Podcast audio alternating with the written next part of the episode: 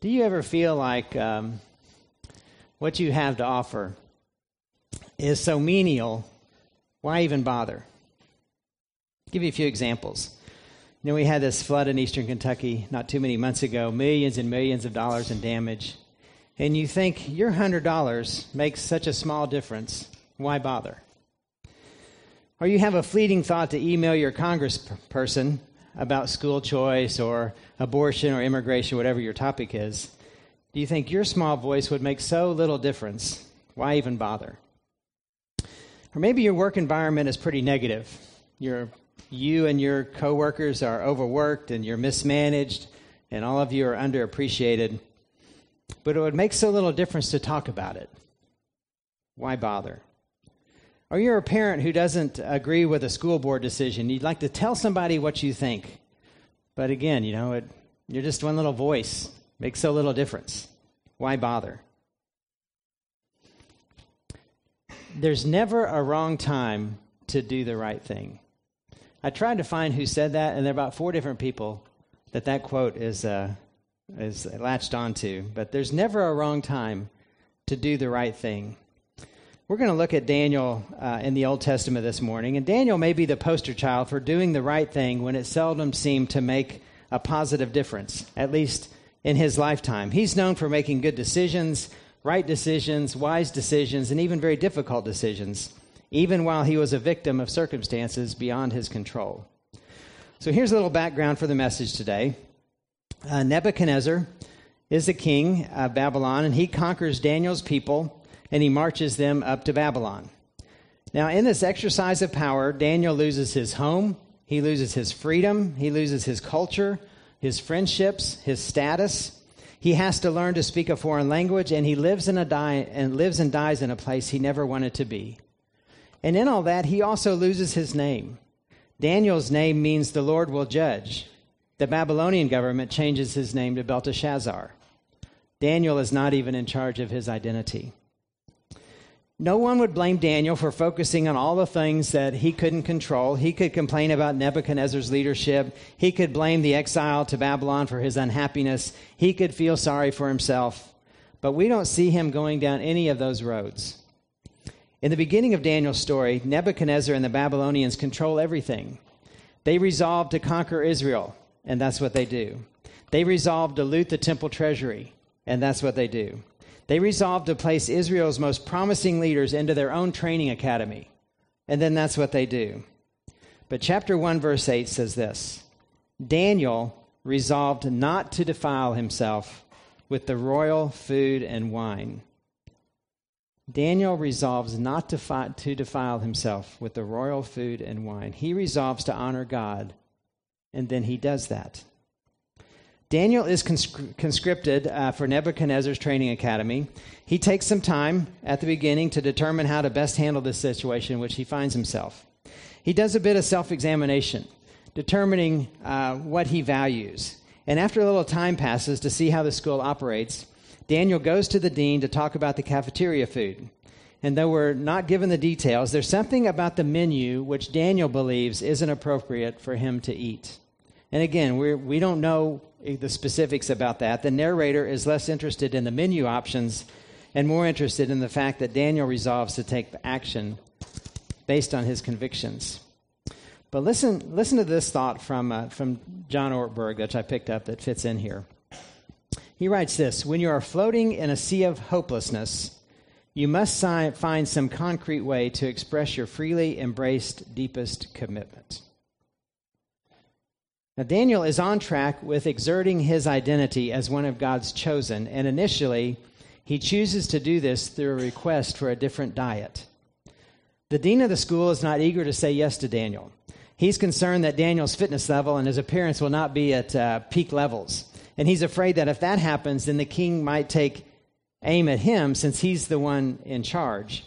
So Daniel proposes a clever experiment. He says to the dean, "Let me try the Jerusalem diet for 10 days and see how it goes.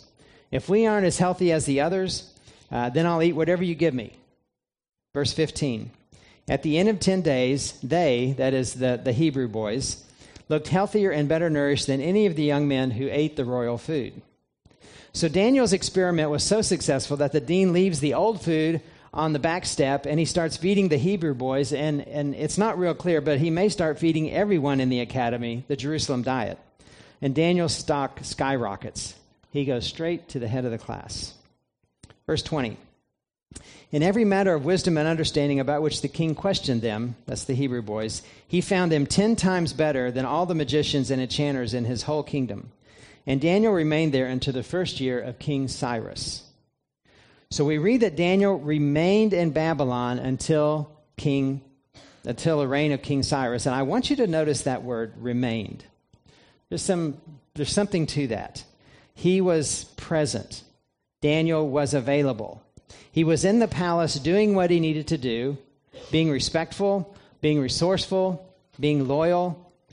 And while remaining, he was also continually resolved to honor God. So I'd like to skip ahead to chapter 6 in Daniel's story. According to one scholar, Daniel is around 90 years old now. And there's a new king on the throne. His name is Darius. And Darius is in Daniel's fan club. He recognizes his value and his wisdom. And Daniel excels in his role in the Babylonian government. In fact, by chapter 6, he's chosen to be one of 3 governors over the entire empire, similar to being on perhaps the presidential cabinet. Chapter 6, verse 3. Now Daniel so distinguished himself among the administrators and satraps by his exceptional qualities that the king planned to set him over the entire kingdom. So Daniel's career status is on the rise, and as some of you know personally, the higher you climb, the more of a target you become. The higher you climb, the more potential for jealousy and envy creeps in. Others think it should be them at the top of the ladder instead of you. That's what happens. Verse 4, at this, the administrators and satraps tried to find charges against Daniel in his conduct of government affairs, but they were unable to do so.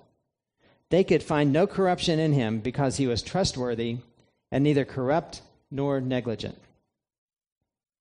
These dudes are rolling over rocks. They're rummaging through Daniel's closet. They're eavesdropping on his conversation, wiretapping his phone line. They are sneaking around looking for something negative, something indicting, but they find nothing. Nothing hidden, no secrets, no cover-ups. All they find is trustworthiness. Finally, verse 5, the men said, "We will never find any basis for charges against this man, Daniel, unless it has something to do with the law of his God." Daniel is too honest to accuse. His record is impeccable. These guys do a deep dive into Daniel's past, and we don't know if the search was clandestine in nature or if it was out in the open, but at no point along this witch hunt does Daniel seem to be threatened. There's no nervousness. There's no anxiety. He's not pacing around hoping they don't find his hidden wall safe. He doesn't seem to care who they talk to or what documents they might subpoena. Daniel has absolutely nothing to hide. I don't know if anyone in here aspires for political office. The scrutiny you'd be subjected to seems overwhelming. People who don't want you elected will go back 20, 30, 40 years and dig through your middle school yearbook. And they'll uncover a video of you from high school from 35 years ago and use it against you. You talk about needing to be thick-skinned. Political candidates need Iron Man armor on these days. The level of scrutiny into Daniel's life is ridiculous. It's crazy. Who could possibly come out of this with a clean slate? Well, Daniel does. And there's one other dude who did also. His name was Jesus. In 1 Peter 2, writing about Jesus, we read these words. He committed no sin, and no deceit was found in his mouth. When they hurled their insults at him, he didn't retaliate. When he suffered, he made no threats. Instead, he entrusted himself to him who judges justly. As hard as the Jewish rulers tried, they couldn't find anything to stick on Jesus, so they chose to lie, incite, and accuse. And their plan worked, precisely as God knew it would. Just like Daniel, Jesus' enemies found a way, and it had something to do with his God. And in the end, he received a death sentence. In Daniel's case, he is trapped through his religious convictions. He is trapped because his life's goal is to honor God. The jealous administrators appeal to King Darius' pride. They know their king. They know he loves the acclaim, so they lay out a plan. And it's pretty simple and very conniving. They say to King Darius, because you're so awesome, we believe you should pass a law that for the next 30 days, nobody prays to any god but you. And if they don't, they'll be thrown into the lion's den. And the king can't refuse such a brilliant idea. I mean, who doesn't love to be exalted? The king has no idea he's just buried Daniel with the stamp of his signet ring. Verse 10, now when Daniel learned that the decree had been published, he went home to his upstairs room where the windows opened toward Jerusalem. And 3 times a day he got down on his knees and he prayed, giving thanks to his God, just as he had done before. Daniel doesn't head off to his room to pray out of rebellion. He isn't trying to sneak around to pray unnoticed. He just does what he did yesterday and the day before that. And he does what he's been doing for years. 3 times every day, he looks out the window toward Jerusalem, and he prays thankfully because he thinks, why stop now? I don't want you to miss this. He learned about the decree. He goes home. He kneels down, and he prays. And the text says, giving thanks to God. He never even hesitates to pray, and he prays thankfully. So I encourage you to read the remainder of chapter 6 in Daniel's story. I expect everyone in this room knows how the saga ends. We've had Daniel's experience in the den of lions shared with us since our earliest years of Sunday school. This time around, the good guys survive, the bad guys don't, and Daniel goes on to prosper under the reign of King Darius and Cyrus. But I'd like to take a left turn here and highlight something about Daniel's life that I've never thought about before. There are 2 books that have been helpful to me in preparing for this message about Daniel. The one that's very helpful is by an author named Bryan Chapell. And the title is The Gospel According to Daniel. It's pretty insightful.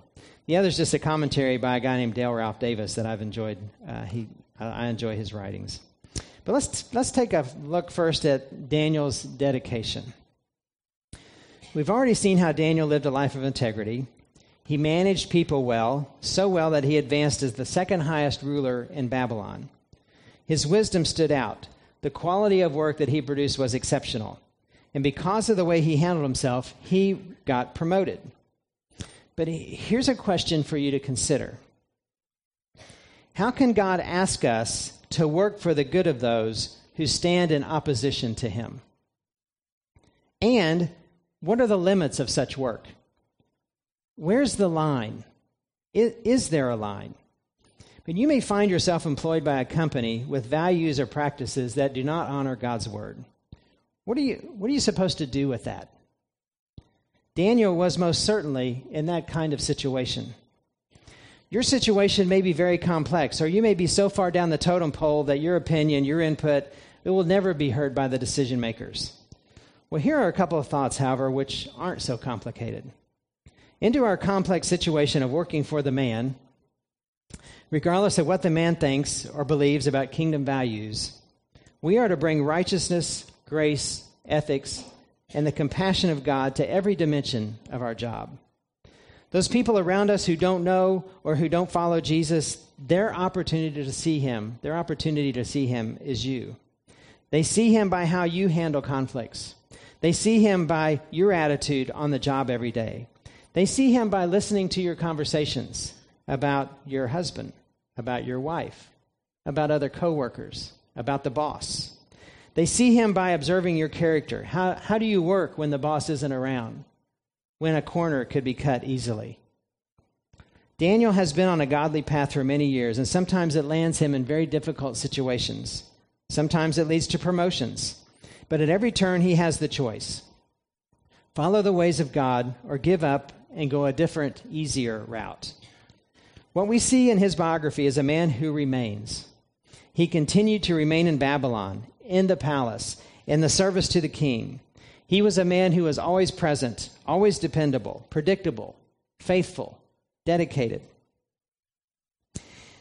Those are the traits Daniel might share with you from his experience of working for a company or an individual with a disparate worldview.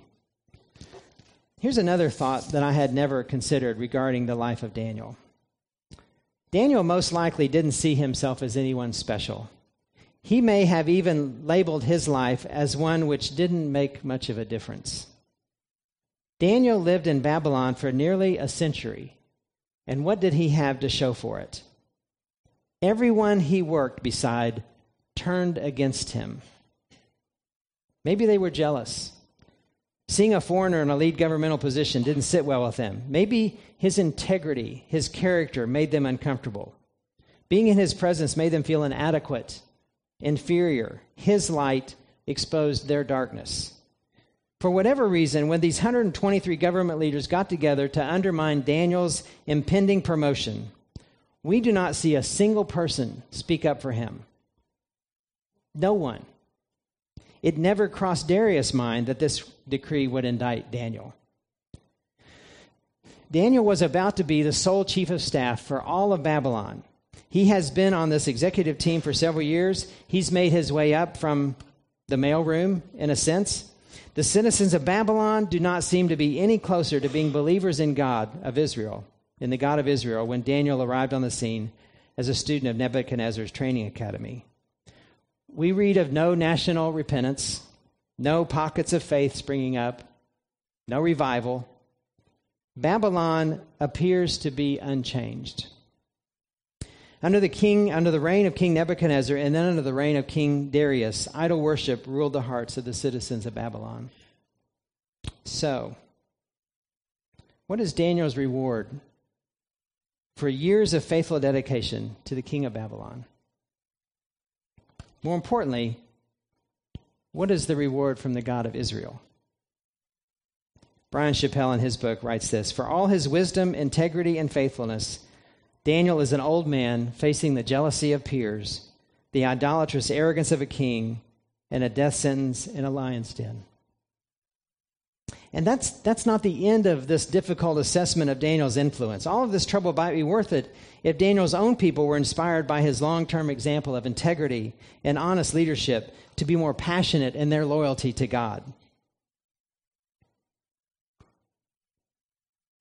We don't see any sign of that happening either. Not only was Babylon unchanged, Israel seemed to be unchanged too. Daniel's life seemed to have hardly any effect in the spiritual health of his own people. He trusted the Lord. He served long and hard and faithfully. And what did he get for years of dedication to the king and to his God? Jealousy, accusation, and advancing years that made him unable to return to his homeland again. We certainly wouldn't fault Daniel if he asked God, "Did I do anything worthwhile? Did my life really matter?" And maybe you've asked the same question in some of your arid seasons in life. Missionaries can spend years of their lives in forgotten places on this planet, loving people and telling about Jesus, sometimes with very little fruit realized. I mean, even in our church family here, we have a few people who've spent years in places far from home in a mission field. David and Julie Eberhard, and Jamie and Christina Pittman, Hannah and Felipe Vogel, Mark and Debbie Van Dyke. He talked to them about how faithfulness doesn't always lead to dreams being realized. I'm fairly certain each of them can tell you about seasons of despair and despondency because nothing and no one seemed to be changing. Many of you have had these same feelings right here at home, where your work seems like a spiritual desert. There's not much life. There's little to drink that satisfies. It's hot. It's arid. You've been faithful to God in your workplace. You've loved people. You've been kind and fair. You've pitched in to help others out. Yet you've seen no change, no interest in Jesus expressed. Not a question has come your way. It's so challenging to trust God in this kind of environment, and you wonder if your effort to be Jesus to others really matters. Trust is so crucial and treasured when you come to realize that God is your audience. Though the people around seemed uninterested and apathetic, God sees who you are, and he is honored by your choices. Daniel never saw the fruit of his labor while he was still alive. We trust he sees it now. We trust he sees it in us.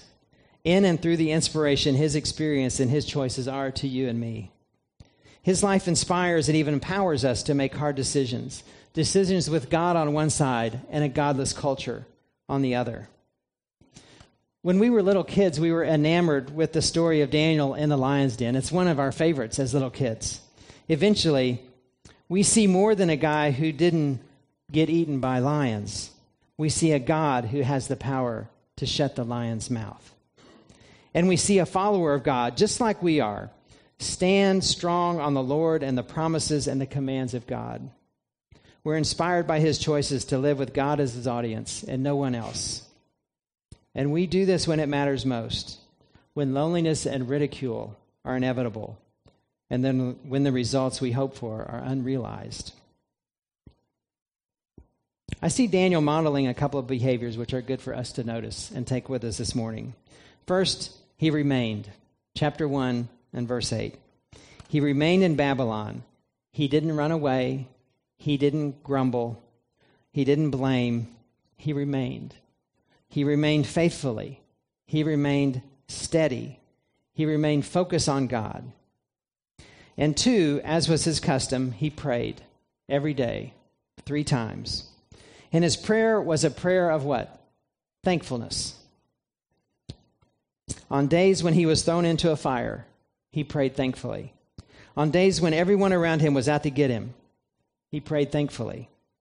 On days when he was thrown into a lion's pit, he prayed thankfully. On days when he didn't see any impact of his faith on those around him, he prayed thankfully. On days when he didn't see any impact of his faith on his own people, he prayed thankfully. On days when he had to wonder, does my life really matter? He prayed thankfully. So the message from Daniel to us this morning is this. It's real simple.